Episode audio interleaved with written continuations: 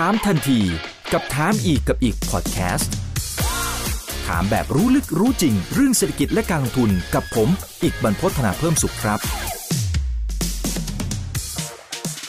สวัสดีครับ สวัสดีทุกท่านนะครับ นี่คือถามทันทีโดยเพจถามอีกกับอีกกับผมอีกบรรพฒนาเพิ่มสุขนะครับ วันนี้ก็เรียนเชิญดรนิเวศเหมวชิรวรากรนะครับเข้ามาให้ความรู้กับพวกเราอีกครั้งหนึ่งครับ สวัสดีครับอาจารย์นิเวศครับผม สวัสดีครับ คุณอีกท่านผู้ชมท่านผู้ฟังทุกท่านเลยครับ วันนี้สิ่งที่เราจะคุยกันก็เป็นตลาดหุ้นทางฝั่งของเวียดนามนะครับหลังจากที่ในช่วงโอ้โห ต้องบอกว่าไม่กี่เดือนที่ผ่านมาเนี่ยสวยงามมากๆนะครับ เดี๋ยวจะมีเปิดกราฟให้ดูด้วยนะครับ มาดูตรงนี้เลยนะครับ อาจารย์นิเวศครับ อันนี้คือกราฟของ VN นะฮะโอ้โห นี่มันนิวไฮนะฮะหนึ่งสามเจ็ดสี่ใช่ไหมฮะ วันนี้มีจังหวะที่ย่อลงมาหน่อย เออขอไปน่าจะหนึ่งสามหนึ่งเก้านะหนึ่งเก้าอ่าหนึ่งเก้าหนึ่งสามสองศูนย์อะไรแถวๆนี้นะครับนะฮะกราฟบนหน้าจออาจจะผิดไปนิดนึงนะครับ แต่ว่า ก็ถือว่าเป็นสิ่งที่จะชี้ให้เห็นแล้วครับว่าจริงๆมันขึ้นมาเยอะพอสมควรนะครับแล้วก็ถ้าไปดูจากจุดต่ำสุดที่ทำเอาไว้ในช่วงเจอวิกฤตโควิด -19 ปีที่แล้วเนี่ยคล้ายๆกันคือลงไปลึกพอสมควร แต่หลังจากนั้นดีดกลับขึ้นมานี่ประมาณสัก 120%ได้นะครับ ถ้านับจากจุดต่ำสุดนะครับผม ทีนี้ถ้าถ้าเป็นในมุมของจานิเวศเอง คือเราจะเห็นนะครับว่าไอตัวตัวของดัชนีของตัวเวียดนามจริงๆ มันขึ้นมาเทสแถวๆพันสองเนี่ยหลายรอบอยู่เหมือนกัน แต่พอขึ้นมาแถวๆนี้ปั๊บมันชอบโดนถีบลงทุกทีเลยนะครับ แต่รอบนี้ไปต่อนะฮะมันมีอะไรที่แข็งแรงกว่ารอบที่มันผ่านมาฮะอาจารย์นิเวศครับเดี๋ยวจริงๆผมอยากจะเรียนย้อนหลังไปนิดหนึ่งนะได้ย้อนหลังไปถึงวันที่เปิดตลาดหุ้นเวียดนามนะครับโอเคเมื่อปีสองสองสองพันนะครับครับปีนี้ก็ยี่สิบปีกับแปดเก้าเดือนละนะยี่สิบปีเขาเพิ่งเปิดมายี่สิบปีอืมจากร้อยเนี่ยขึ้นไปเป็นหนึ่งสามสองศูนย์แต่จะเห็นกราฟว่ากราฟนี่ขึ้นลงแรงมากนะ กราฟนี่ขึ้นลงแรงบางทีขาดทุนสี่สิบเปอร์เซ็นต์ห้าสิบเปอร์เซ็นต์เจ็ดสิบเปอร์เซ็นต์ก็มีนะ แต่ทุกครั้งที่ลงเนี่ย มันจะขึ้นเร็วมากนะดูย้อนหลังไปยี่สิบปีเนี่ย ปรากฏว่าผลตอบแทนทบต้นนะ ประมาณสักถ้าจำผมจำไม่ผิดก็ประมาณสักเกือบสิบห้าเปอร์เซ็นเฉพาะอืม capital gain นะ ถ้าบวกปันผลก็สิบเจ็ดสิบแปดเปอร์เซ็นสูงมากนะครับนะสูงมากภายในเวลายี่สิบปีขึ้นมาสิบสามเท่านะ ทีนี้ถ้ามองย้อนหลังไปของเมืองไทยเองนะครับ เอาเป็นว่าเปรียบเทียบช็อตต่อช็อตนะตลาดหุ้นไทยเปิดปี 2518 เวลา 20 ปีเนี่ย ผ่านไป 20 ปี 8 เดือนเหมือนกันเนี่ยปรากฏว่าไงรู้ไหมฮะ มันก็ขึ้นไปที่พันสองเหมือนกัน เท่ากันเป๊ะเลย เท่ากันแปลกมาก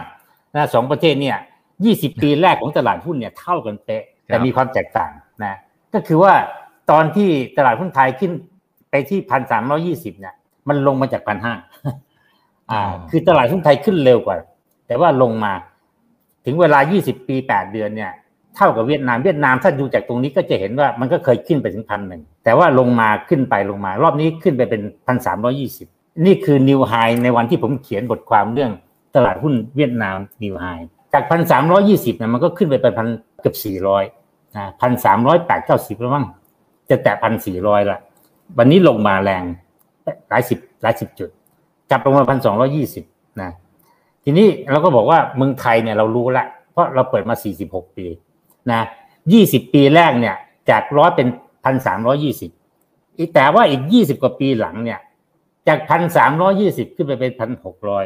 ใช่ไหมจะเห็นว่า23ปีหลังเนี่ย23 20ปี24ปีหลังจากวันนั้นเนี่ยนะหลังจากที่ 20ปีผ่านไปเนี่ยตลาดหุ้นไทยขึ้นมาสองสามร้อยจุดสามร้อยจุดภายในเวลาอีกยี่สิบกว่าปี เห็นไหมครับว่าตลาดหุ้นไทยเนี่ยใหม่ๆก็ขึ้นแรงมาก แต่ยี่สิบปีหลังเนี่ย ขึ้นปีละสองสามเปอร์เซ็นต์เองแทบจะไม่ได้อะไรนะนะน่าคิดนะครับ เวียดนามเนี่ยเขาขึ้นมาแรงมาก เหมือนเราเนี่ยแหละแต่คำถามคือเขาจะเหมือนเมืองไทยไหมหมายความว่าอืมเดี๋ยวตกลงมาละอ่า ใช่ไหมเหมือนเมืองไทยตอนครับที่มันขึ้นเป็นพันสามร้อยกว่าเท่ากัน แล้วมันตกลงมา แล้วก็แบ่งแกว่งอยู่นั่นไหนอีกยี่สิบกว่าปีนะ จากพันสามร้อยยี่สิบเนี่ยยี่สิบกว่าปีนะกลายเป็นพันหกคุณลองคุณอีกลองคิดดูนะยี่สิบกว่าปีที่อยู่ในตลาด ถ้าคุณลงทุนใน SET Index ก็กัน คุณไม่ได้อะไรเลยนะยี่สิบกว่าปีนะได้ปีเปอร์เซ็นต์สองเปอร์เซ็นต์สองสามเปอร์เซ็นต์เองแต่เวียดนามเนี่ย อ่า ผมคิดว่าจะไม่เป็นอย่างนั้น เราคุยกันได้ว่าทำไมใช่ไหมแต่ว่า อีกอันนึงที่เหมือนกันคือความผันผวน ตลาดหุ้นไทยเนี่ย20ปีแรกก็ผันผวนหนัก เป็นธรรมชาตินะ หุ้นเปิดตลาดใหม่ๆเนี่ยทุกคนเข้ามาเก็งกำไรกันหมด ไม่มีคำว่า VI ไม่มีคำว่าวิวิเคราะห์หลักทรัพย์ยี่สิบปีแรกเนี่ยเขาไม่ดูกัน เล่นเก่งกำไรตลอด หุ้นขึ้นผันผวนตลอด แต่เมืองไทยเนี่ยหลังจากยี่สิบปีไปแล้วเนี่ย ผันผวนน้อยลงเยอะแก่งอยู่เนี่ยพันสามร้อยสี่ร้อยห้าร้อยหกร้อยเจ็ดร้อยเดี๋ยวก็ลงมาพันห้าพันหก ค่อยๆแกว่งขึ้นไปช้าๆจะมาแต่เราก็ยังสนุกอยู่นะ เพราะว่าในไอ้ตลาดหลักทรัพย์ตัวใหญ่ที่ช้าๆเนี่ยมันมีหุ้นตัวเล็ก ๆ ที่เก่งกำไร ขึ้นไปทีสองร้อยเปอร์เซ็นสามร้อยเปอร์เซ็นภายในเวลาสั้น ๆ มี และนั่นน่ะคือกลุ่มที่เรากำลังเล่นกันอยู่ หุ้นตัวใหญ่ตอนนี้เลิกเล่นหมดมันไม่ขึ้น เพราะถ้าหุ้นตัวใหญ่ขึ้นก็คือ ดัชนีขึ้นนะแต่นาทีนี้ถามว่าหุ้นเวียดนามเป็นยังไง โอ้โหตัวใหญ่เนี่ยวิ่งอุตรุดโดยเฉพาะอย่างยิ่ง แบงค์แบงค์เนี่ยตั้งแต่ต้นปีมาเนี่ยโตขึ้นไปผมว่าน่าจะสามสิบเปอร์เซ็นต์มั้งนะโดยเฉลี่ยนะ เพราะว่าเฉพาะทั้งตลาดเองเนี่ยตั้งแต่ต้นปีมาเขาก็โตขึ้นไปยี่สิบเปอร์เซ็นต์สูงมากต้นปีเขาพันหนึ่งตอนนี้พันสามกว่า ดูคร่าวๆก็จะเป็นอย่างนี้ว่า โอเค ตลาดหุ้นเวียดนามเศรษฐกิจเวียดนามเป็นก๊อปปี้ของเมืองไทยอย่างน้อยในช่วงแรกนะช่วงพัฒนา 20 ปีแรก แต่หลังจากนี้เนี่ย ต่อจากนี้เนี่ยน่าคิด เพราะตลาดไทยเนี่ย เศรษฐกิจไทยมันก็มันก็รอกัน คือเศรษฐกิจไทยเนี่ย ตอนนี้ต้องบอกเลยครับว่าโตช้าลงไปเยอะ นะผมว่าจากโควิดกลับมาเนี่ย ผมว่าโตได้ปีละสามสี่เปอร์เซ็นต์เท่านั้นในความรู้สึกผมนะหมายความว่าอีกอีกปีสองปีเนี่ย มันก็จะถึงจุดเดิมของเรา เศรษฐกิจเดิมของเรานะผมผมเขียนไว้แล้วว่าจริง ๆ เนี่ยโควิดเนี่ยทำให้เศรษฐกิจไทยหยุดนิ่งไปสามปีเต็ม สามปีไม่มีอะไรเกิดขึ้นเลย คือมันลงมาเยอะแล้วก็ค่อยๆขึ้นกลับไปเท่าเดิม ภายในเวลาสามปี เศรษฐกิจไทยหายไปสามปี เศรษฐกิจเวียดนามเดินหน้าไปสามปี ไม่มีปิดไม่มีติดลบเลยใช่ไหมเพราะฉะนั้นเขาก็จะไล่ต่อเร่งต่อไป แล้วก็หลังจากนี้ไปหลังจากโควิดจบ เศรษฐกิจไทยเนี่ยจะไปทางไหน อันนี้คำถามใหญ่เลยว่าวันหลังผมจะไปพูดนะคุณสุทธิชัยชวนละว่าจะทำยังไงเศรษฐกิจไทยถึงไปต่อ จะถามว่าเศรษฐกิจเวียดนามจะไปต่ออีกไหมหลังจากโควิดไปฉิวเลย เพราะว่าตอนนี้นะตอนนี้เศรษฐกิจเวียดนามเร่ง steam เต็มที่ละนะปีที่แล้วเขาโดนโควิดเต็มๆเศรษฐกิจโตมาสองสามเปอร์เซ็นต์นะไม่ลบนะของไทยลบไปหกเปอร์เซ็นต์ใช่แต่ว่าปีนี้เศรษฐกิจเวียดนามจะโตผมว่าไม่ต่ำกว่าเจ็ดเปอร์เซ็นต์ชัวร์ๆนะเพราะว่าแค่ที่ผ่านมาสี่ห้าเดือนของปีนี้นะส่งออกเวียดนามโตสามสิบห้าเปอร์เซ็นต์โตแรงมาก ของไทยก็โตนะเศรษฐกิจไทยก็โตไปอาจจะสักเจ็ดแปดเปอร์เซ็นผมไม่แน่ใจนะแต่เวียดนามโตสามสิบห้าเปอร์เซ็นตัวเลขทุกตัวการลงทุนการอะไรยังเต็มที่ไม่มีอะไรเปลี่ยนแปลง คือสภาพเขาไม่ได้มีอะไรเปลี่ยนแปลง เพราะว่าเวียดนามเนี่ยไม่ได้อิงกับการท่องเที่ยวเท่าไหร่อิงกับการท่องเที่ยวไม่ถึงครึ่งหนึ่งของเรา ผมว่าห้าเปอร์เซ็นหกเปอร์เซ็นต์นั่นแหะของเราสิบกว่าเปอร์เซ็นต์นะสิบสองสิบสามเปอร์เซ็นต์เพราะฉะนั้นเวียดนามเนี่ยเขาได้อานิสงส์จากการส่งออกเพิ่ม เพราะว่าพูดง่ายๆว่า ตอนเกิดปัญหานี้แล้วมันประจวบบอกกับจีนมีปัญหากับยุโรปกับตะวันตกนะเขาก็มาซื้อสินค้าจากเวียดนามนะการลงทุนเวียดนามก็เดินต่อหน้าไปเรื่อยๆไม่มีหยุด เพราะนั้นพอพอพวกนี้ลงทุนเสร็จก็ส่งออกส่งสินค้าออกแต่มาเขาก็ผลิตนู่นผลิตนี่เพิ่มไปเรื่อยๆรวมถึงมือถือรวมถึงอะไรต่างๆเยอะแยะไปหมด เพราะฉะนั้นเนี่ยผมไม่ห่วงนะครับว่าดัชนีระดับนี้สูงไปหรือเปล่า ที่จริงเนี่ยมีคนบอกแล้วว่าตอนนี้ ดัชนีเวียดนามยังต่ำที่สุดในอาเซียนเลยนะอ่าไม่ถึงประมาณไม่ถึงยี่สิบเท่า PE นะใกล้ๆยี่สิบเท่านะต่ำกว่าคนอื่น โดยเฉพาะเมื่อเทียบกับศักยภาพในการเติบโตนะซึ่งเขายังเติบโตไปได้เร็วมากนะตัวเลขทุกตัวบอกอย่างนั้นหมด ไม่แค่ตัวเลขนะจิตวิทยาเอ่ยอะไรเอ่ยเนี่ย มันบอกมาหมดอะนะและทุกครั้งเนี่ย ผลออกมาเขาจะบอกว่ามากกว่าคาดการ มากกว่าคาดการ ดีกว่าที่คาดดีกว่าที่คาด ตลอดเวลา ไม่ว่าจะอะไร การลงทุนมากกว่าที่คาดใช่ไหมการเติบโตมากกว่าที่คาด การส่งออกอันนั้นอันนี้มากกว่าที่คาด ไม่ว่าจะเกิดปัญหาอะไรเนี่ย มันมันมากกว่าที่คาดตลอดนะ คือไอ้ที่คาดคาดการไว้อะโดนทะลุหมด แต่ของเมืองไทยเนี่ย มันจะบอกว่าแย่กว่าที่คาดแย่กว่าที่คาดต้องค่อยๆ ลดไปเรื่อยนะก่อนหน้านี้เราบอกเราจะโตสี่ห้าเปอร์เซ็นต์ทีนี้ลดมา ตอนที่สุดท้ายเหลือสองเปอร์เซ็นต์ใช่ไหมค่อยๆลดค่อยๆลด นะไม่ใช่แค่นี้คือทุกอย่างที่เกี่ยวกับการเติบโตทางเศรษฐกิจ อันนี้ต้องยอมรับว่าคนไทยก็แก่ตัวลงไปเยอะ นอกจากแก่ตัวแล้วเราก็มีปัญหาเรื่อง เราไม่สามารถปรับเป็นไฮเทคเป็นอะไรต่างๆ เวียดนามเนี่ยนะ ผมมีหุ้นตัวหนึ่ง ผมซื้อเยอะที่สุด ถ้าเป็นตัวเดียวๆนะ ตอนที่ผมซื้อผมไม่ได้อะไรถึงขนาดนั้นปรากฏว่าตอนนี้โตเอาตัวเอานะ เป็นไฮเทคเป็นไฮเทคเป็นบริษัทไฮเทคขนาดใหญ่ที่อยู่ในตลาดหุ้นเวียดนาม ซึ่ง โอ้โหเขาเขาส่งออกไฮเทคทั่วโลก ส่งออกโปรแกรมส่งออกอะไรต่างๆ ไม่น่าเชื่อนะครับ เหตุผลหนึ่งอาจจะเป็นเพราะว่าเขามีวิศวกรเยอะ แล้วก็ราคาต้นทุนในการจ้างวิศวกรมันถูกมาก แล้วก็เก่งด้วย แล้วพวกวิศวกรพวกนี้ไม่มีงานอื่นเนี่ยก็ต้องทำงานจากบริษัทพวกเนี้ยเพราะฉะนั้นเขาก็สามารถผลิตใช่ไหมอาจจะไม่ได้เก่งเท่าตะวันตกแต่ว่าถูกไปเยอะนะคุณจ้างเขาทำโปรแกรม เขียนโปรแกรม ทำเกมทำนู่นทำนี้ทำอะไร เดี๋ยวก็จัดการให้หมด เขาต้องตั้งวิทยาลัย เทคโนโลยีเขียนโปรแกรม เพื่อที่จะ supply ให้ตัวเอง จะได้ไปส่งออกนะอะไรต่างๆ market cap ก็หลายหมื่นล้านละนะต้องถือว่าใหญ่มาก ขึ้นต้นด้วยตัว F หรือเปล่าฮะอาจารย์ อ่านั่นแหละนั่นแหละโอเคเซอร์ไพรส์เติบโตสูงมาก เป็นตัวที่ very outperform แต่ตัวที่ outperform ไม่น้อยไปกว่ากันอีกตัวหนึ่งก็คือ ETF Diamond อันนี้เราพูดกันได้แหละมันเป็นเพราะอดีตแล้วไม่ได้เชียร์อะไรเพราะว่าจริงหุ้นตัวเนี้ยมันไปอิงกับหุ้นตัวอื่นใช่ไหมถ้าหุ้นตัวอื่นไม่ขึ้นมันก็ไม่ไป มันไม่ได้แบบคุณไม่สามารถไปบอกให้มันดีแล้วมันจะดีได้ มันจะดีต่อเมื่อบริษัทที่มันถือไว้ดี บริษัทที่มันถือไว้คือบริษัทท็อปๆของเวียดนาม ที่ต่างชาติเล่นมาก ต่างชาติซื้อไว้เยอะจะมาสิบประมาณสิบสองสิบสามตัว ผมเรียกมันว่า super stock ใช่ไหมพวกเนี้ยตอนหลังเนี่ยโตเอาตัวเอา ไอ้ Diamond ก็โตตามพวกนี้ไปใช่ไหมเข้าใจว่าปีปีนี้ตั้งแต่ต้นปีมา น่าจะไม่ต่ำกว่าสามสิบสี่สิบเปอร์เซ็นต์กับโตขึ้นมานะเออผมก็โชคดีเพราะเพิ่งไปซื้อไม่นานเนี่ยมันก็โตเอาตัวเอานะเพราะว่าแต่ก่อนนี่เรามันไม่มีมันเพิ่งเปิดมาสักปีกว่าสองปีอะไรเงี้ยซึ่งทีแรกๆเราก็ไม่มีตังค์ก็ว่าอยากซื้อ แต่ตอนหลังเห็นว่าเอ้ยเวียดนามมันเริ่มเทคเทคออฟผมเกี่ยวกับเวียดนามมันเริ่มเทคออฟไปแล้วใช่ไหมก่อนหน้านี่มันดีจริง แต่หุ้นไม่ไป แล้วเทคออฟงวดเนี่ยมันมาจากอะไร ส่วนสำคัญเลยคือคนเวียดนาม นักลงทุนรายย่อยเวียดนามตอนนี้เขาจะว่าสามล้านบัญชีมั้งน่าจะมากกว่าเมืองไทยแล้วมั้งหรือว่าไม่ไม่แพ้กันละ แล้วก็พวกรายย่อยนี่เล่นหนักเหมือนเมืองไทย ตอนนี้โวลุ่มของเวียดนามนี่น่าตกใจมาก แต่ละวันนะสามหมื่นล้านบาทไปแล้วสามสี่หมื่นล้านนะคิดดูนะ แต่ก่อนเขาเจ็ดพันห้าพันโวลุ่มไม่มี แล้วนี่คือเวียดนามล้วนๆนะ ต่างชาติไม่เข้านะ ทุกวันนี้ต่างชาติขายหุ้นเวียดนามตลอด ขายหุ้นตลอดเหมือนเมืองไทยเลยเขาไม่ได้เข้าซื้อนะเขาขายเขาอาจจะเห็นว่าเฮ้ยตอนนี้หุ้นดีถือโอกาสขายเพราะตอนนี้ก่อนหน้านี้ไม่ค่อยมีโวลุ่มมั่งก็ขายขายขาย แต่คนเวียดนามเยอะมากที่เข้ามาเล่นเดือนเดือนเนี่ยเปิดบัญชีเป็นแสนแสนอะไรเงี้ยมันมันแป๊บเดียวใช่ไหมแล้วทุกคนบอกว่าดอกเบี้ยตอนนี้ก็ไม่มีละสมัยก่อนเขาบอกฝากฝากเงินแบงก์ดีกว่าเจ็ดแปดเปอร์เซ็นสบายสบายหุ้นไม่รู้จัก พอตอนนี้หุ้นมันเริ่มขึ้น คนก็เริ่มเข้ามาแล้วบอกเฮ้ยเอาไปดีก็ฝากเงินเยอะแยะเลย เล่นเงินอุตรุดมันก็เลยดันหุ้นพวกนี้แล้ว เวลาเวลาคนเข้ามาเล่นหุ้นเหมือนเมืองไทยสมัยก่อน เล่นอะไรครับ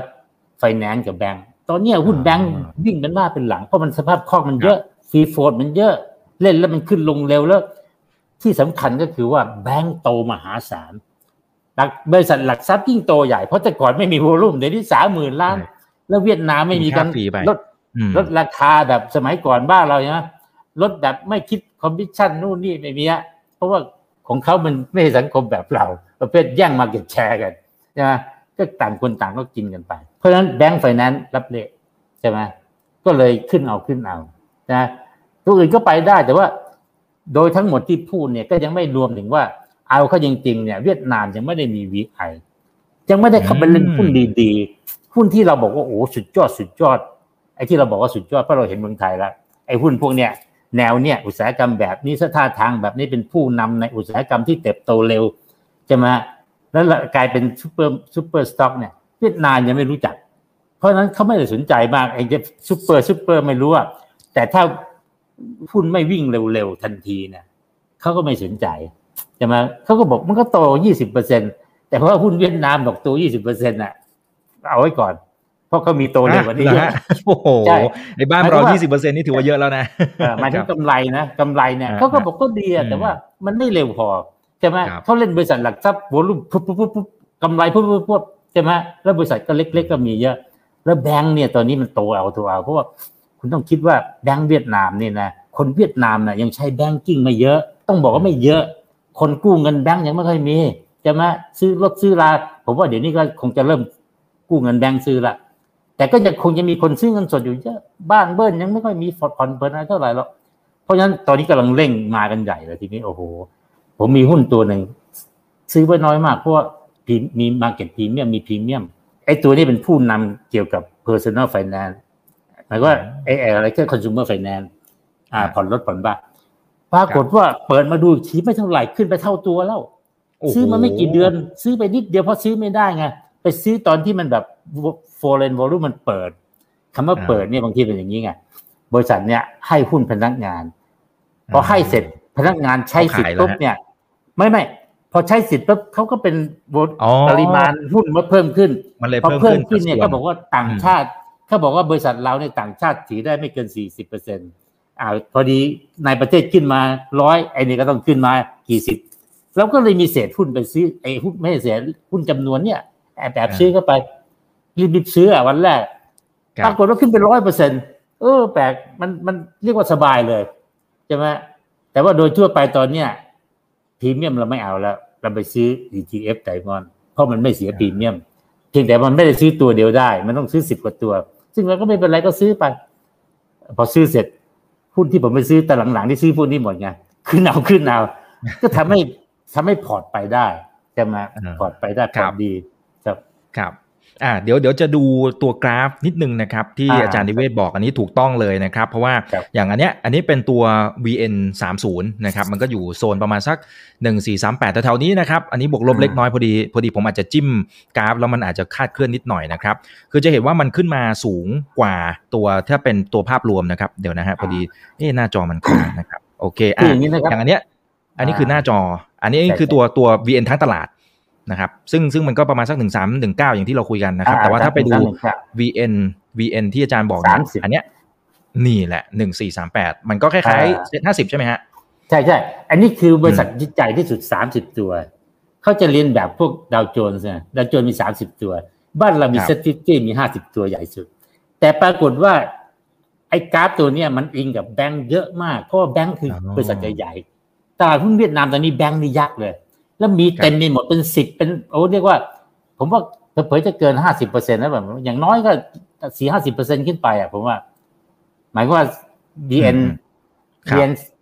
อ่าทั้งหมดอะสามศูนย์ถ้า VN สามสิบ VN ทั้งหมดสามสิบ VN สามสิบนี่ยิ่งมีแบงค์เยอะใช่ไหมเพราะมันแต่ตัวให VN ญ่ทั้งหมดเนี่ยก็ยังมีแบงค์อยู่เยอะ แต่ยังน้อยกว่าตัวนี้ มันก็เลยหนึ่งหนึ่งหนึ่งสามสองศูนย์หนึ่งสามหนึ่งเก้าอันนี้หนึ่งสี่กว่า หนึ่งสี่สามแปดคร่าวๆนะครับ อันนี้บวกลบเล็กน้อยนะฮะอืมจะเห็นว่ากราฟอันเนี้ยที่ผิดปกตินิดนึงคือ ขาขึ้นรอบเนี่ยมันแทบจะไม่ลงเลย ลงอยู่หยักสองหยักเองขึ้นลูกเดียวเลยนะ เพราะว่าเขาต่างนักลงทุนรายย่อยเข้าตลาดเยอะมาก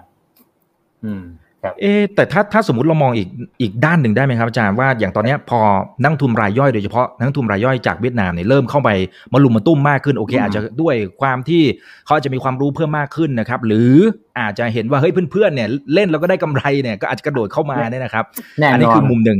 อ่านะฮะแต่ว่าอีกมุมหนึ่งผมไม่แน่ใจว่าอย่างข่าวดี อย่างอย่างหลายท่านก็คงจะรู้แล้วถ้าเป็นนักลงทุนอะประชากรกำลังซื้ออะไรก็กำลังมานะฮะจับจ่ายใช้สอยหรือเม็ดเงินการลงทุนการส่งออกทุกอย่างมันดีหมด แต่ไม่แน่ใจว่ามันเป็นภาพที่เฉลยออกมาหมดแล้วหรือยัง หรือมันมีอะไรที่ที่ข่าวดีที่มันเป็นศักยภาพของตัวของเขาอะแต่ว่ามันอาจจะยังไม่ได้รับรู้เข้าไปแล้วก็ยังมีโอกาสไปต่อได้ คือผมว่าที่มันขึ้นเร็วนี่ต้องยอมรับ ว่ารายย่อยเนี่ยเป็นตัวขับดัน ซึ่งเมืองไทยก็คล้ายๆกัน นะเป็นเป็นแรงผลักดัน รายย่อยอาจจะไม่ได้คำนึงถึงเรื่องพวกนี้มากมายหรอกเขาเห็นมันขึ้นก็เข้ามาซื้อซื้อซื้อแต่ในขณะเดียวกันเนี่ย มันก็จะ จริง ๆ มันก็ต้องอิงกับตัวพวกนี้บ้างอยู่แล้วนะ fundamental อยู่ใช่ไหมเพียงแต่ว่า fundamental ของเขาจะไม่ใช่ลักษณะบอกว่าเฮ้ยไอ้นี่ long term มันจะเป็น super stock มันขึ้นปีละโตปีละยี่สิบเปอร์เซ็นต์นะไอ้หุ้นพวกนี้ไม่เคยขึ้นหรอก ไม่ได้ขึ้นเท่าไหร่ แต่เรารู้ว่าไอ้พวกเนี้ยสุดท้ายมันจะโตกว่าไอ้พวกที่ตอนเนี้ยหุ้นอะไรดีรู้ไหมหุ้นเหล็ก พอราคาเหล็กขึ้นเนี่ยเขาวิ่งกันอุตรุดนะ หุ้นสิ่งทอขึ้นเอา จะมาหุ้นอะไรแบบหุ้นที่เป็น commodity ก็ขึ้นกันอะไรกัน หุ้นพวกนั้นอย่างนิ่งๆหรือขึ้นไม่เยอะ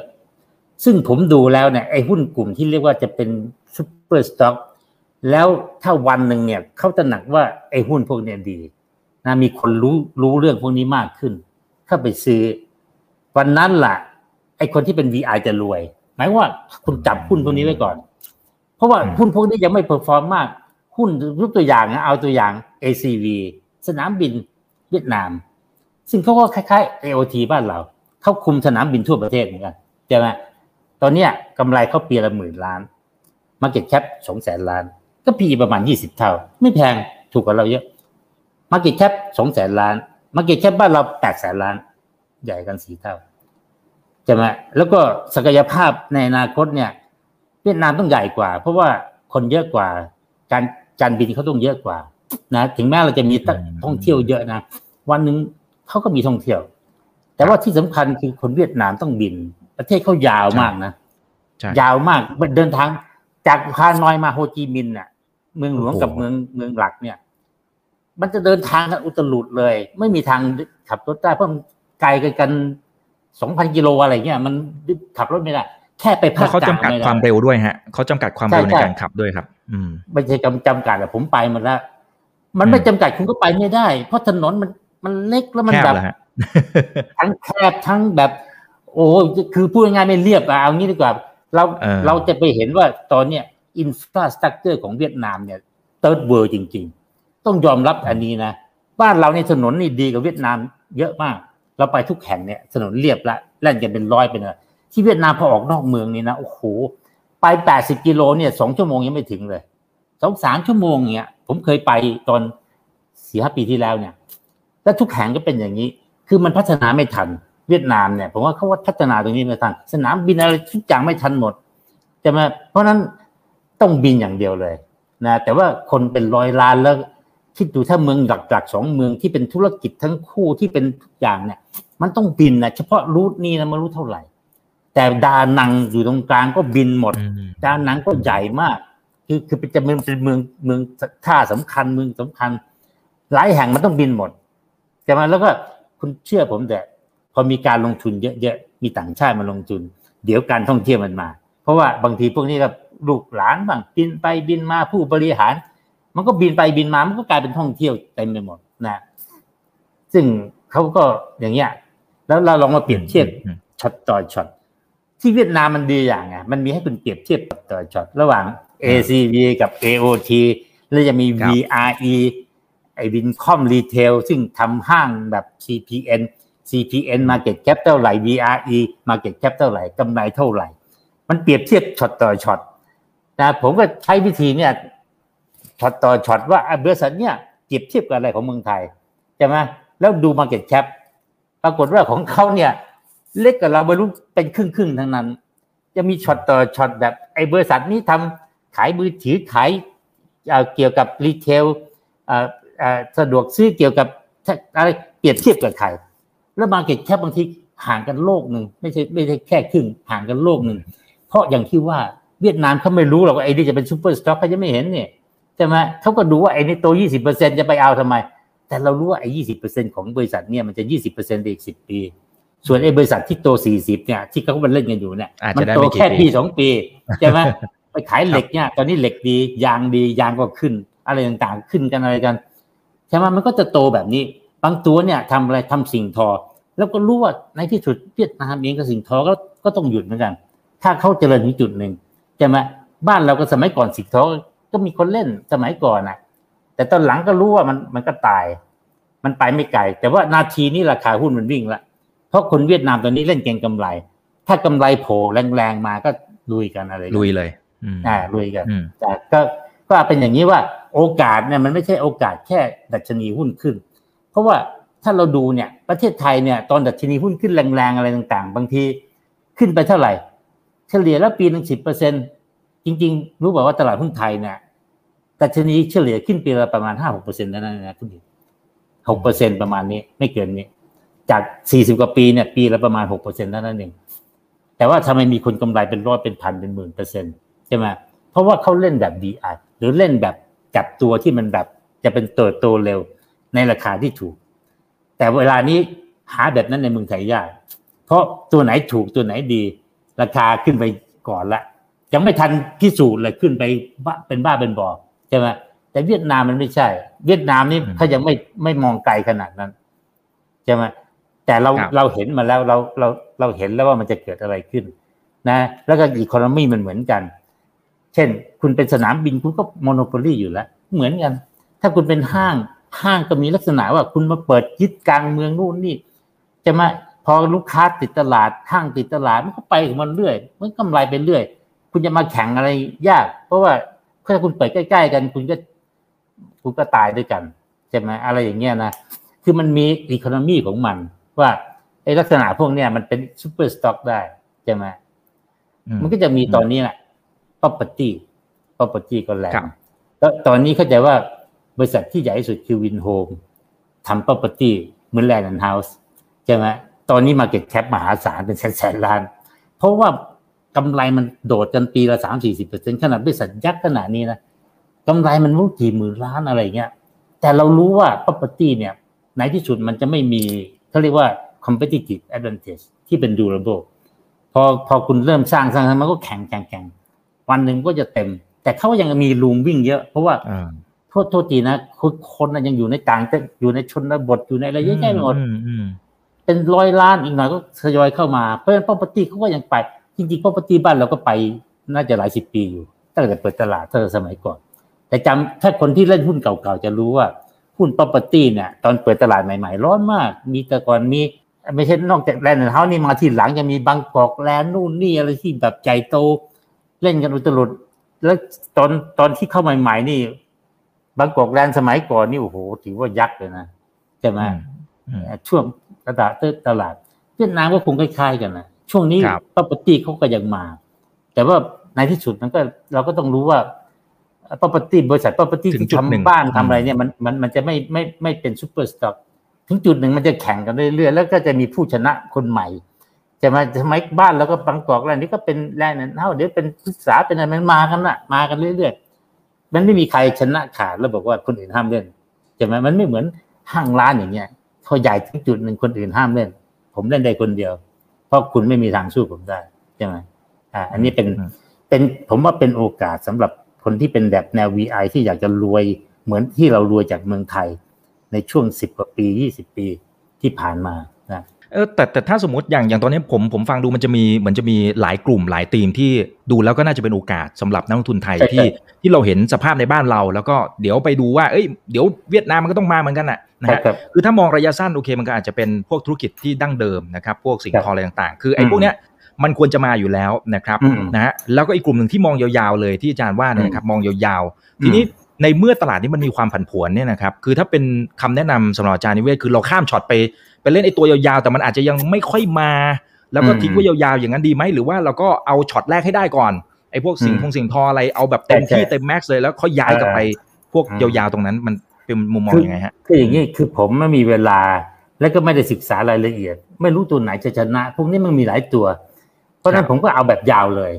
เพราะผมอ๋อผมซื้อแล้วผมไม่ทำอะไร ผมทิ้งไว้สิบฮะปี แต่ผมรู้ว่าอืมพอรู้แล้วว่าไอ้เนี่ยชนะ VRE นี่น่าจะชนะ เพราะว่าอืม ไม่มีตัวใหญ่ ตัวใหญ่เป็นต่างชาติมาแข่ง ซึ่งผมคิดว่าเรื่อง property เนี่ยต่างชาติมาแข่งก็เสียเปรียบ คุณไปทำห้างสู้กับโลคอลได้ยังไง หรืออย่างสนามบินเนี่ย ผมรับประกันว่าไม่มีใครมาแข่งได้ เพราะว่ามันไม่ มันมันเป็นโมโนโปลีโดยธรรมชาติใช่ไหมมันยังมีอีกทีแรกรอบแรกผมบอกคุณอีกนะผมซื้ออะไรรู้ไหมพลังงาน ผมมีหุ้นพลังงานเยอะที่สุดพลังงานตัวใหญ่ๆยักษ์ๆอะไรแบบพลังงาน ปรากฏว่าไม่ไปไหนเลยขาดทุนโอ้ขาดทุนครับเพราะว่าครับ ถ้าเรานึกดูว่าพลังงานบ้านเราสมัยก่อน พลังงานแบบไฟฟ้านะอืมไปดูเนี่ยสมัยก่อนนะหุ้นพลังงานไม่ไปไหนหรอก นะเอ็กโคมเอ็กคอม EGCO อะไรสมัยก่อนเข้าตลาดใหม่ๆ ก็ไม่ไปไหนหรอกนานหลายตัวราชบุรีอะไรไม่เคย perform เท่าไหร่ มันเพิ่งมาตอนหลังๆที่ดีขึ้น ดีขึ้นอย่างรวดเร็ว แต่ก็ไม่ก็ไม่ดีถึงจุดหนึ่งแต่ใช้ได้เลยในในนาทีอย่างนี้สำหรับหุ้นหุ้นไทยนะที่เป็นเอ่อพลังงานแบบนี้ครับแต่เวียดนามตัวนี้ห่วยแตก พูดพูดภาษานี่เลยว่าอ่าผมมีคุเยอะเลย เข้าใจง่าย ๆ ครับ แล้วก็แล้วก็แล้วก็ไม่ไปไหนขาดยังขาดทุนอยู่เลย แต่พลังงานที่ผมถือนะจ่ายปันผลผมปีละสิบเปอร์เซ็นสิบเปอร์เซ็นต์นะคุณอีกงงเลยแบบ เออจ่ายกันแบบบ้าบอแล้วหุ้นไม่ไปไหนหรอกต่อให้มันจ่ายสิบเปอร์เซ็นเพราะมันไม่ค่อยโต มันมันจะช้า เพราะพลังงานก็ต้องมีโปรเจกต์มันจะก่อนก็จะออกมา แล้วเวียดนามเนี่ยบางเงินพลังงานไม่ได้หากินคล่องเหมือนเมืองไทย นะมันมีเกณฑ์มีสูตรอะไรซึ่งไม่ไม่อะไร แต่ผมก็ถือว่าเจ้าปันผลตรงนั้นมามาลงทุนของใหม่ที่เป็นที่เราเริ่มรู้แล้วว่าเฮ้ยพวกเนี้ยมันจะไม่มา แต่อย่างบางอย่างเนี่ยมันก็มานะแต่มันไม่มาเร็วอย่างยกตัวอย่างที่บอกพวกretail พวกอะไรที่แบบว่าจะเป็น super stock มันก็มาแต่มันไม่ได้มาเร็ว สู้แบงค์ไม่ได้แบงค์เร็วกว่าเยอะ แต่ว่าแต่เรารู้แล้วว่าแบงค์เมืองไทยเนี่ยใช่ไหมมันมันพอโตถึงจุดหนึ่ง มันไม่โตมาสิบปีแล้ว มันไม่ไปไหนมาสิบปีกำไรก็ยังกำไรแต่มันไม่โต มันไม่ซูเปอร์ไม่ใช่ super stock ผมก็เอาเล่นแบบเนี้ยเราไม่มีเวลา แล้วเราก็ไม่รู้จักมันมากพอ ไม่ได้ไป ผมไม่ได้ไปไปเวียดนามมาหลายปีแล้วไม่ได้ไปเลย ตามมาห่างๆด้วย ไม่ไม่มีเพื่อนไม่มีอะไรไม่รู้อะนานๆก็คุยกับเพื่อนทีสามเดือนเจอกันทีว่าให้คุณซื้ออะไรอยู่นู่นนี่ แล้วถ้าไม่มันเข้า gap อย่างที่เราคิดก็ซื้อไปนะที่มาซื้อเยอะๆก็ไอ้เนี่ย Diamond เนี่ย ซึ่งผมรู้สึกว่า เอ้ย มันมีโอ้โหมัน ใช่เลยอะนะเขาคัดเลือกอย่างดี แล้วก็มีหลายอุตสาหกรรม และตัวที่ top top ของเขาเนี่ย ก็เป็นตัวที่เราเล็งอยู่แล้ว เช่นอย่างที่ว่าเนี่ยไอ้แบบไฮเทคอันนี้ใหญ่ที่สุดนะ ในใน Diamond นะนะยังมีหลายตัวที่ที่เป็นที่เรียกว่า super stock เนี่ยมันอยู่ใน Diamond ผมเลยกวาดเลย Diamond อย่างเดียว ง่ายดีแล้วซื้อได้เยอะด้วยทันทีใช่ไหมเพราะว่ามันคือมันไม่จำเป็นต้องรอว่ามีคนขายไป ผมซื้อแบบ คุณคุณไปสร้างหน่วยมาเลย คุณสร้างหน่วยขึ้นมาใช่ไหมไม่ต้องไปซื้อจากคนอื่นอ่าไดมอนด์ถ้าถ้าซื้อเยอะต้องเป็นแบบนี้นะถ้าน้อยๆไม่เป็นไรคุณไปซื้อจากตลาด ทีนี้ถ้าถ้าเป็นในมุมของความเสี่ยงนะครับ อย่างในช่วงก่อนหน้านี้นะครับ เราก็จะเห็นว่าเอ่อถ้าดูจากกราฟ ผมไม่แน่ใจผมจะแชร์ขึ้นได้อีกหรือเปล่านะครับมันอ่าโอเค อย่างอันเนี้ยปี 2018 มันก็ขึ้นไปทดสอบแถวๆโซนประมาณสักพันสเนี่ยอันนี้รอบหนึ่งนะครับก่อนหน้านั้นจริงๆมันมีอีกรอบหนึ่งด้วย แต่ว่าการที่ออกมามันอาจจะไม่ถึงคือ มันก็จะมีประเด็นเช่นพวกอัตราเงินเฟ้อนะฮะเรื่องอสังหาที่มันโอ้ฟองสบู่แตกโน่นนี่นั่น มันยังเป็นปัจจัยเสี่ยงที่อยู่ในในความคิดในการลงทุนที่เราต้องเฝ้าระวังอยู่หรือไม่อาจารย์หรือหรือความเสี่ยงนี้มันลดลงไปละผมว่าตั้งแต่ปีศูนย์แปดเอ่อศูนย์แปดได้ป่ะศูนย์แปดนี่มันสิบไม่ใช่ศูนย์แปดศูนย์แปดเดียใช่ป่ะสิบสิบสิบสองสิบสองปี ตั้งแต่ปีศูนย์แปดมา เข่งไปเป็นกระเป๋าเป็นกระเป๋ากระเป๋าใหญ่ๆกระเป๋าไอไอประเภทกระเป๋าเดินทางเนี่ยเอาเงินอัดเข้าไปเป็นแดงนะเราไปซื้อเพราะว่าเงินมันเฟ้อนู่นนี่แล้วก็ยังมีประเด็นเรื่องอะไรสารพัดแล้วตอนนั้นเนี่ย ว่ากันว่าเขาบอกว่าไอกินไอคอมมิวนิสต์เยอะ คนที่มีเงินมากๆโดยที่แบบ หาซอสไม่ค่อยได้ อาจจะเหนื่อย ไม่ค่อยกล้าเปิดเผย เก็บของบางที่ก็เกิดเก็บเป็นทองคำบ้างอะไรบ้างจะมา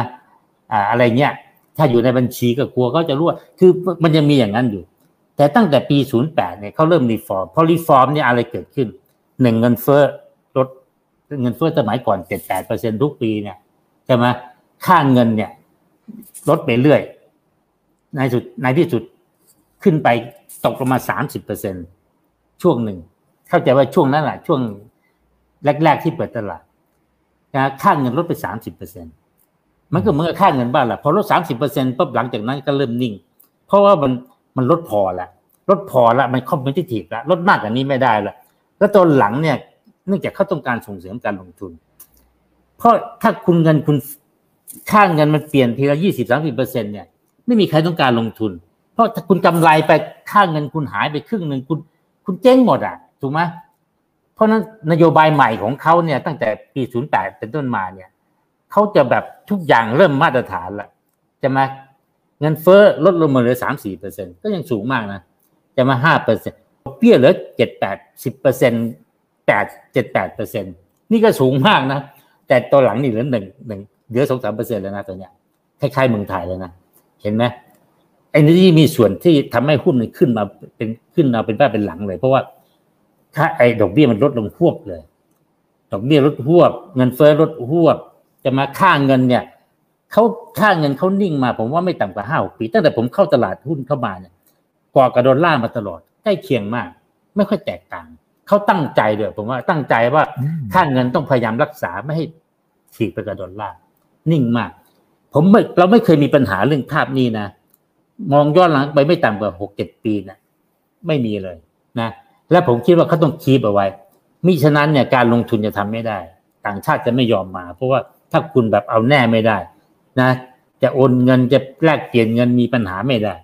ซึ่งตอนนี้เขาเขาผ่านจุดนั้นมาแล้วเขาถึงเขาเขาชัดเจนได้แล้ว และเศรษฐกิจเขาเริ่มใหญ่พอ เริ่มมีตอนนี้ได้ได้เปรียบดุลการค้านะตอนนี้ซึ่งปกติเนี่ยประเทศที่โตเร็วมากๆ จะเสียเปรียบดุลการค้าหรืออย่างน้อยเออใช่นะอย่างบ้านเราสมัยก่อนก็ดุลขาดดุลการค้านะที่ขาดดุลเดือนวันหนึ่งเราเจ๊งอะปีสี่ศูนย์อะ ต้มยำกุ้งเนี่ยพวกขาดดุลการค้าปีละแปดเปอร์เซ็นเจ๊งตอนนี้เขาเสมอตัวแล้วได้ดุล ขนาดนำเข้าจากเครื่องจักรมามหาศาลแต่เขาส่งออกดีมากนะการเติบโตดีมาก เพราะฉะนั้นเขาก็เริ่มเริ่มได้เริ่ม stable คือทุกอย่างตอนนี้มันพร้อม take off แล้วมัน take แล้วตอนนี้ต้องบอกอย่างนี้นะคือคือตลาดหุ้นเนี่ยมันมันจะดูทุกอย่างไงว่าให้พร้อมแล้วนะ อากาศเรียบร้อยโน่นนี่สัญญงสัญญาณมาเรียบร้อย ขึ้นไปไม่กลัวตกละตอนนี้ถ้าก่อนหน้านี้มันประเภทเครื่องบินเล็กขึ้นไปไม่มี ไอ้พวกเนี้ยตกนะตกก็คนก็เข็ดไป แต่ตอนนี้ต้องถือว่าเวียดนามเนี่ยสตรองมาก ตอนนี้เขากดทุกอย่างไว้นะ ผมพูดตรงๆกดเอาไว้คำว่ากดคือไม่ต้องไปรีบไม่ต้องไปทำอะไรแบบ คือพูดง่ายๆว่า ให้ค่าเงินไปแค่นี้พอใช่ไหม ถ้าเกิดปล่อยธรรมชาติเบื่อๆค่าเงินสักพักจะแข็ง เพราะว่าได้ได้เปรียบดุลการค้าได้เปรียบดุลการชำระเงินได้แล้วก็เศรษฐกิจโตเร็วอย่างนี้แต่มาแข็งแกร่งแบบนี้มันต้องมันไม่ใช่อย่างนั้นแต่ตอนนี้เขาพยายามกดไว้ละผมว่า เพราะมันเยอะ มันเยอะ คือตอนนี้พูดตรงๆอะเขาเป็นเหมือนกับเป็นรองรับต่อจากจีนละจีนนี่ต้องถือว่าเป็นมิราโกการเติบโตของเขายาวนานเยอะมหาศาล ทั่วนานมากในโลกนี้ไม่มีใครไม่เคยมีประเทศไหนเป็นอย่างจีนได้นะทั้งที่ประเทศใหญ่ขนาดนั้นนะแต่รอบเนี้ยดูเหมือนเวียดนามเนี่ยจะเป็น star เลย ตอนนี้คุณถามเดียประเทศไหนที่มีตัวเลขมีศักยภาพมีอะไรแบบเวียดนาม ไม่ค่อยมีหรอก ตอนนี้เวียดนามมันเด่นจริง ๆ คุณไปดูพวกอินโดพวกฟิลิปปินส์คนเขาเยอะกว่า แต่ว่าเขายังขาดอะไรเยอะ ผมถามถึงเรื่องอินโดส่งออกอะไร ส่งไม่ค่อยออกหรอกเพราะสู้ไม่ได้ ฟิลิปปินส์ส่งออกอะไร ไม่ค่อยได้ออกหรอก สู้ไม่ได้ใช่ไหมเวียดนามปีที่แล้ว ปีเนี้ยตอนเนี้ยห้าเดือนโตสามสิบกว่าเปอร์เซ็นต์ส่งออกนะคุณคิดดู แล้วส่งออกที่โตขึ้นมาเนี่ยเขาโตกับเมืองไทยไปแล้วนะปีนึงเกินสองหมื่นล้านนะทุกวันนี้เมืองไทยเนี่ย ผมจำได้ตัวเลขสองหมื่น US ดอลลาร์ส่งออก เป็นอย่างนี้มาไม่รู้กี่ปีนะ ไม่เคยผ่านสองหมื่นอยู่แถวๆเนี่ยหมื่นเก้าสองหมื่นหมื่นแปดตอนนี้ขึ้นมาหน่อยสองหมื่นหนึ่งสองหมื่นสองวันช่วงเนี้ยช่วงนี้ถือว่าเมืองไทยเริ่มโตใหม่ แต่ก็ไม่รู้ว่าไปได้ไกลแค่ไหนนะแต่ของเขาเนี่ยสองหมื่นแล้ววิ่งเขาเลยพวดไปแล้วใช่ไหมเข้าส่งออกมาไม่นานนะเทียบกับเมืองไทยนะแต่มันเร็วมากไงเพราะว่านาทีเนี่ยเรื่อง global เนี่ยนะพอคนแห่เข้าไปนะ สิงคโปร์แห่เข้าไป เกาหลีแห่เข้าไปญี่ปุ่นแห่เข้าไป คือทุกคนแห่เข้าเวียดนามหมดนะเพราะนั้นมันก็โตเร็วผิดปกติ แต่แม้ขนาดนั้นเนี่ยเขาก็ยังไม่ขาดดุลการค้า นะเพราะว่าอาจจะส่วนหนึ่งเป็นว่าสมัยเนี่ยการลงทุนมันอาจจะไม่มากเท่าสมัยก่อนหลายเทคโนโลยีมันดีขึ้นอะไรขึ้นจะมาการผลิตใช้แคปิตอลน้อยลงอะไรลงก็ก็ว่ากันไปนะแต่ว่านอกจากอันนั้นแล้วเนี่ย เราต้องกลับมาดูว่าทุกเซกเตอร์รวมถึงคอน sumer ซึ่งผมว่าร้อนแรงจะระเบิดอยู่แล้ว เพราะว่าคนเวียดนามเนี่ยมีรายได้ เป็นเงินเดือนเป็นอะไรเป็นโบนัสเป็นอะไร แล้วผมว่าเงินเดือนเขาจะวิ่งเร็วมาก หรือเมืองไทยสมัยก่อนนะผมจำได้สมัยที่ผมทำงานไม่นานใหม่ ๆกลับมาเมืองไทยเจ็ดเปอร์เซ็นปีละเจ็ดห้าเปอร์เซ็นที่ไม่เคยเห็นเจ็ดเปอร์เซ็นสิบเปอร์เซ็นทุกปีอะโอ้โห สมัยนี้ไม่น่ามีแล้วนะอาจารย์คุณอีกทันไหมคุณอีกไม่ทันนะไม่ทันไม่ทัน รุ่นผมนี่นะใหม่ ๆ เนี่ย ขึ้นปีละเจ็ดเปอร์เซ็นโดยเฉลี่ยหรือสิบเปอร์เซ็นปีดีๆก็สิบเปอร์เซ็นเงินเดือนขึ้นปีละเดือนปีละสิบเปอร์เซ็นคุณลองคุณนี่ลองคิดดูเดี๋ยว่ามันเท่าไหร่อะแล้วทบต้นนะ ขึ้นปีที่สิบปีนั้นทบต้นได้สิบสิบสิบจะมาไม่เท่าไหร่ก็เท่าตัว เท่าตัวนะจะมามันมันห้าเปอร์เซ็นยังไม่คือปีที่แย่มากคือห้าเปอร์เซ็นแย่ที่สุดแล้วไม่ไหวแล้วห้าเปอร์เซ็นเกิดวิกฤต แต่เดี๋ยวนี้ผมว่าไม่มีผมก็ไม่รู้แต่ผมคิดว่าไม่มีหรอกใช่ไหมขั้นแรงขั้นต่ำบ้านเราก็เติบโตทุกปีสมัยก่อน เดี๋ยวนี้ก็นิ่งไปหลายปีแล้วบางทีขึ้นไม่ไหว เวียดนามผมว่าตอนนี้ขึ้น และเรื่องพวกนี้ที่จีนก็เหมือนกันนะ จีนสมัยก่อนเงินเดือนถูกแบบแบบเวียดนามสมัยเนี้ยแล้วไปเมืองจีนทุกคนบอกไปเมืองจีนของถูก เพื่อนผมเนี่ยไปทำงานไปไปตั้งโรงงานที่เมืองจีนแล้วก็อยู่เมืองไทย เพื่อนสมัยนักเรียนมัธยมเขาเขาเป็นนักธุรกิจเขาก็ไปตั้งโรงงานที่เมืองจีนทำเกี่ยวกับพวกเนี่ยดอกไม้คริสต์มาสอะไรดอกดอกอืมคริสต์มาสเทียมอะไรครับเพราะว่าแรงงานเนี่ยใช้แรงงาน สักพักหนึ่งไม่พักแล้วเป็นสิบปี ย้ายโรงงานกลับมาบ่นเพราะบอกก็บอกว่าที่เมึงยีนแพงกว่าตอนนี้เพราะอืมแรงงานก็แพงกว่าเราใช่ไหมครัผบมก็งงๆตอนที่เขาย้ายกลับนี่ผมงงเขาบอกว่าตอนนี้เมึงไทยถูกกว่านะก็แรงบ้านเราว่าแพงๆมันถูกกว่ายีนละนี่ก็จะเหมือนกันเนี่ยใกล้ๆอย่างนั้นนะครับเอาเป็นอัว่านนี้ครับคอน sumer เขาโตแน่นอน เพราะฉะนั้นเราอืม expect ได้ว่าหุ้นอย่าง VRE ทำห้างทำของขายแพงขึ้นอะไรขึ้นเนี่ยนะของที่เป็น entertain อะไรพวกเนี้ยคนเวียดนามจะมาใช้ แล้วตอนนี้ไปเห็นเลย ผมไม่ได้ไปหลายปีนะ ไอห้างของ VRE เนี่ย ปรากฏว่าเขาบอกว่าโอ้โหตอนนี้ คนแน่นห้างเลย วันที่ผมไปเมื่อประมาณสี่ปีห้าปีสี่ทักสี่ปีหลงเลย ไม่มีไม่ไม่ค่อยมีคน มีเด็กไปวิ่งเล่นกันทีนี้ก็บอกแน่นหมดแล้วอาจารย์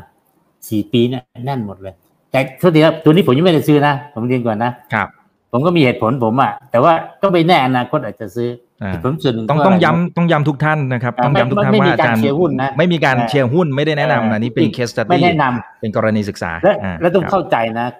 เวียดนามเนี่ยมีโอกาสเข้าไปปุ๊บเจ๊งเลยนะตกมา 20เปอร์เซ็นสิบเปอร์เซ็นเนี่ย คุณต้องยอมรับเลย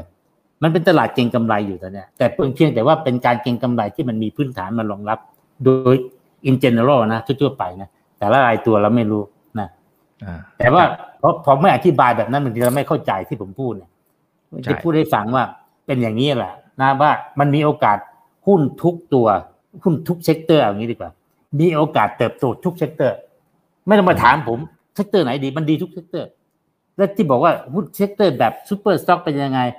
ผมก็บอกบางทีสู้ไอ้ทุก sector อื่นไม่ได้หรอก เพราะอย่างที่ว่าเนี่ย คุณไปดูเอโอ ACV เลยลงเอาลงเอาตอนเนี้ยหุ้นหุ้นสนามบินน่ะลงเอาลงเอาปีที่แล้วปีก่อนโควิดนี่กำไรเป็นหมื่นล้านเลย ก็ไม่น้อยนะ จะมาเพราะเขาก็เพิ่งเปิดประเทศอะไรกันไม่นาน แต่ไม่มีใครซื้อไงไม่มีใครเอาเพราะว่าหุ้นตัวนี้ ไม่มีใครเก็งกำไรเข้าใจไหมไม่มีใครเก็งกำไรเลย ยิ่งตอนนี้เจอโควิดนะเขาไม่มองข้ามช็อตแบบบ้านเรานะไอบีไอนี่ก็เหมือนกันก็ลงเอาลงเอาอะ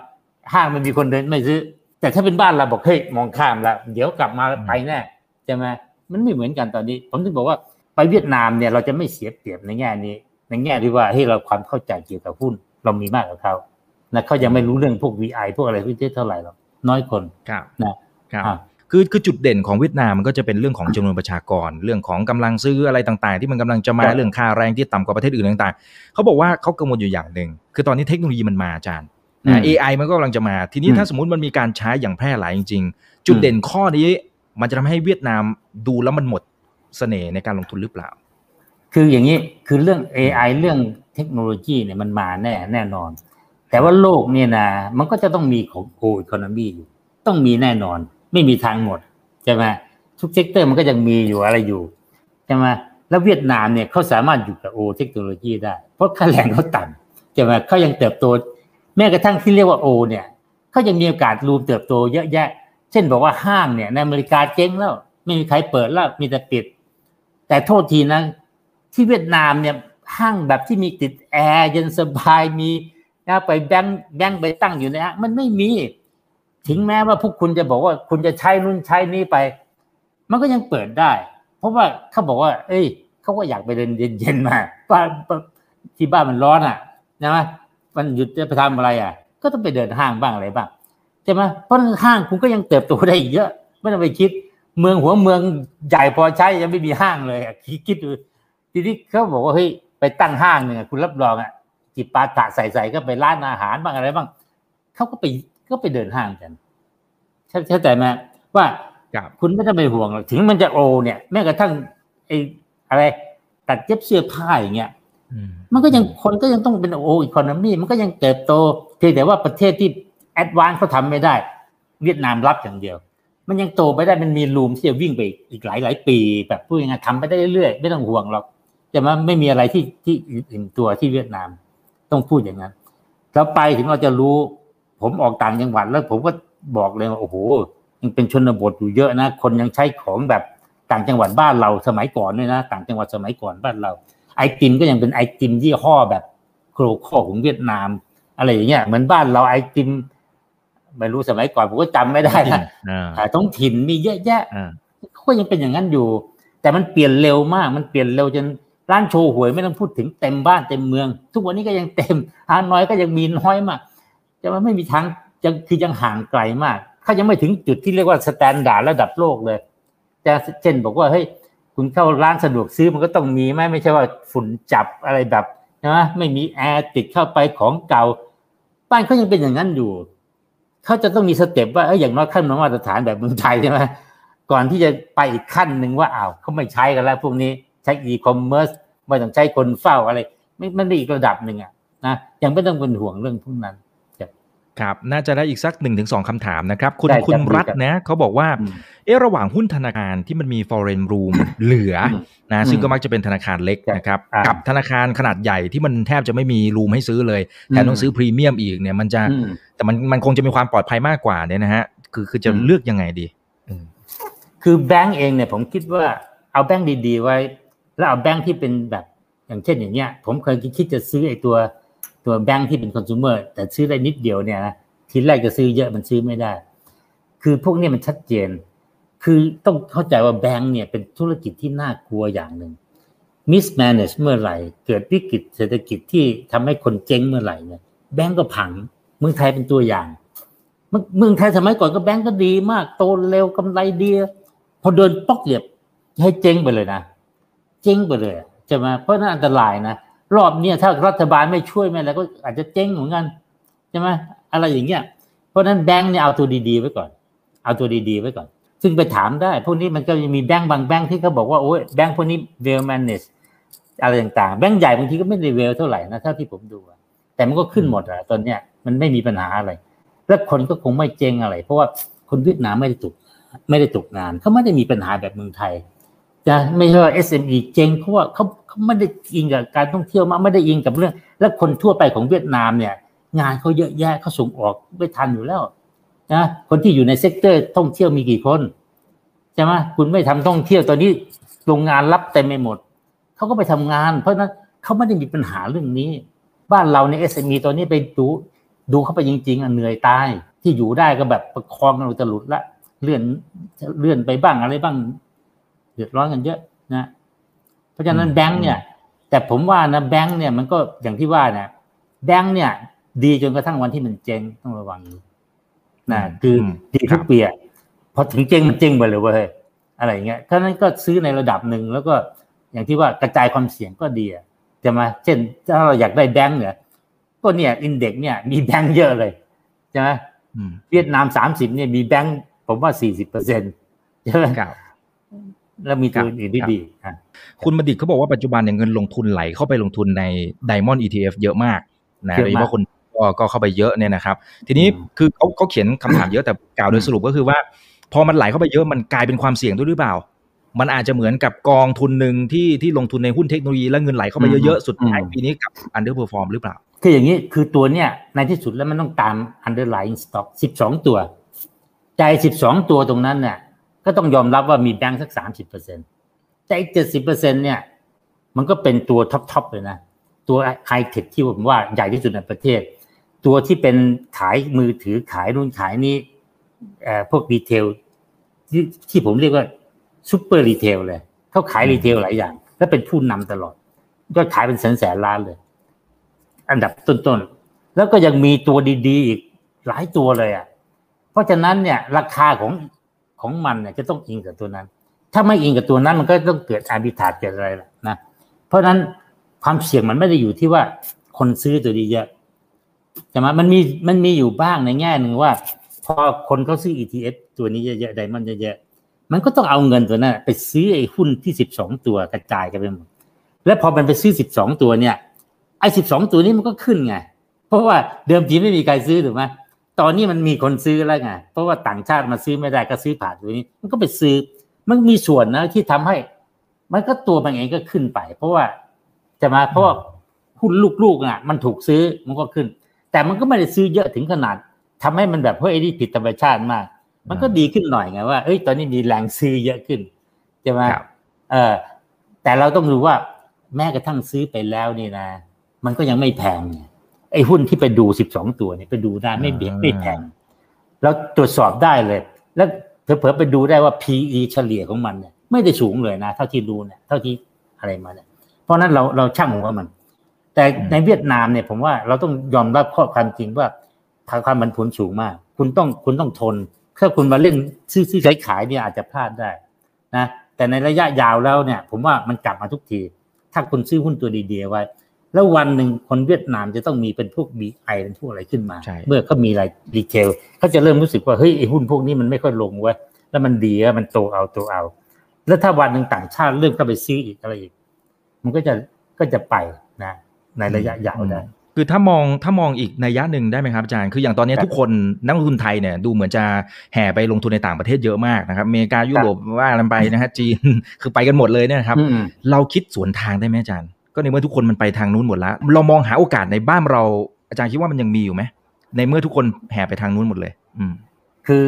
ต้องต้องคิดอย่างนี้ว่าเมืองไทยเองเนี่ยมันก็เป็นนะคนไทยก็แห่กันมาเล่นหุ้นไทยไม่นั้นมันจะเป็นแสนล้านได้ยังไงสถานการณ์ไม่ได้แตกต่างกันคำว่าเราแห่ไปเนี่ยโฟลุ่มเรานิดเดียว จริง ๆ ไม่ได้มีผลอะไรกับท้องถิ่นตรงนั้นเราเราบอกว่าเวียดนามเยอะนะคนเวียดนามยังไม่รู้เรามีคนไทยมาเล่นด้วยอะไม่มีคนเวียดนาม อันนี้เกมที่ต้องเล่นที่ฟันดัมเบลท่อเล่นที่ความถูกความแพง ว่าเฮ้ยโตแบบนี้ PE ขนาดนี้จะมาศักยภาพตัวบริษัทเนี่ยมันมีความสามารถในการแข่งขันขนาดนี้ ซื้อไป long term แล้วถ้าเป็นถ้าพูดในแง่เนี่ย ผมว่านะเวียดนามเนี่ยมันจะมี fundamental support มากกว่า ถึงแม้หุ้นมันจะขึ้นเลยแต่มัน fundamental ที่ support เนี่ยมันยังพอรับได้ แต่ถ้าเราไปเล่นไฮเทคจริงๆนี่ยเอาเข้าจริงๆเนี่ย หลายตัวอย่างเทสลาอย่างไรเนี่ย ผมก็ไม่แน่ใจว่าจริง ๆ fundamental มัน support หรือเปล่าตอนนี้การเก็งกำไรในตลาดสหรัฐกับในเวียดนามหรือในไทยไม่ได้แตกต่างกันนะไปอ่านเรื่องของสหรัฐก็บอกตอนเนี้ยรายย่อยมันเต็มตลาดหมดไอ้เกมสตุงกระต๊อบอะไรพวกนี้โอ้โหมันยิ่งกับเมืองไทยอีกนะแล้วมันเกียร์ลิงกันมหาศาลไม่ได้แตกต่างกันหรอกนาทีนี้ถ้าบอกว่าเสียงเวียดนามที่อื่นเสียงกว่า ผมว่านะเมืองไทยด้วย พูดอย่างนั้นอะนะแต่เมืองไทยก็ยังดีอย่างว่าเมืองไทยเราไม่ไม่เคยขึ้นสูง ไม่เคยขึ้นเป็น all-time high ใช่ไหมครับเออแต่ในขณะที่คนอื่นมัน all-time high มันแถวว่า แต่ว่า fundamental ก็ต้องย้ำว่าเมืองไทยก็ยังน่าจะ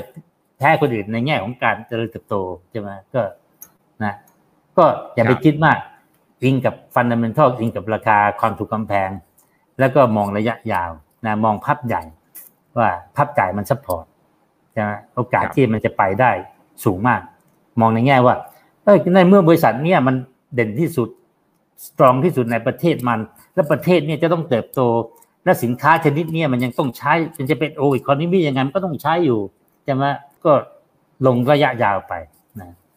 ถึงบอกว่าถ้าไปแบบเนี้ยคุณต้องสิบปีะนะแล้วก็หวังว่าวันหนึ่งเนี่ยมันจะมาเลี้ยงเราได้เลยพูดยังไง ในวันที่เราค่อยๆใส่เข้าไปใส่เข้าไปครับ ก็ค่อยๆ ลงทุนแล้วก็ใจเย็นๆ แล้วก็คอยติดตามการเติบโตของเขาดูเรื่องของปัจจัยพื้นฐานไปเรื่อยๆนะครับวันนี้ขอบพระคุณอาจารย์นิเวศมากเลยนะครับยังไงอาจารย์ดูแลสุขภาพด้วยนะครับ ทุกท่านด้วยนะครับครั้งหน้าจะเป็นเรื่องไหนเดี๋ยวรอติดตามชมกันด้วยอย่าลืมนะครับว่าเริ่มต้นวันนี้ดีที่สุดขอให้ท่านโชคดี และขอมีสภาพในการใช้ชีวิต วันนี้สวัสดีครับ ถ้าชื่นชอบคอนเทนต์แบบนี้อย่าลืมกดติดตามช่องทางอื่นๆด้วยนะครับ ไม่ว่าจะเป็น Facebook, YouTube, Line Official, Instagram และ Twitter จะได้ไม่พลาดการวิเคราะห์และมุมมองเศรษฐกิจ และการลงทุนดีๆ แบบนี้ครับ อย่าลืมนะครับว่าเริ่มต้นวันนี้ดีที่สุด ขอให้ทุกท่านโชคดี และมีอิสรภาพในการใช้ชีวิต ผม อีกบรรพธนาเพิ่มสุขครับ